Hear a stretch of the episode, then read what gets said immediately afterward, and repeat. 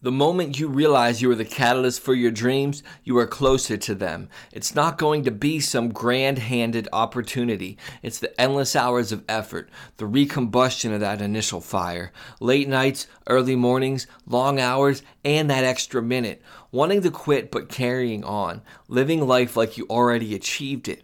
Constant failures that lead to brief success. Thoroughly accepting you may fail and instilling vigilance to avoid this. You have to look at reality with dreams, but temper your dreams with reality.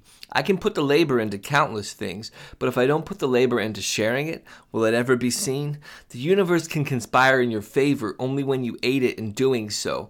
The opportunities you are presented with aren't magical or fate, they are the byproduct of all the energy you have expressed.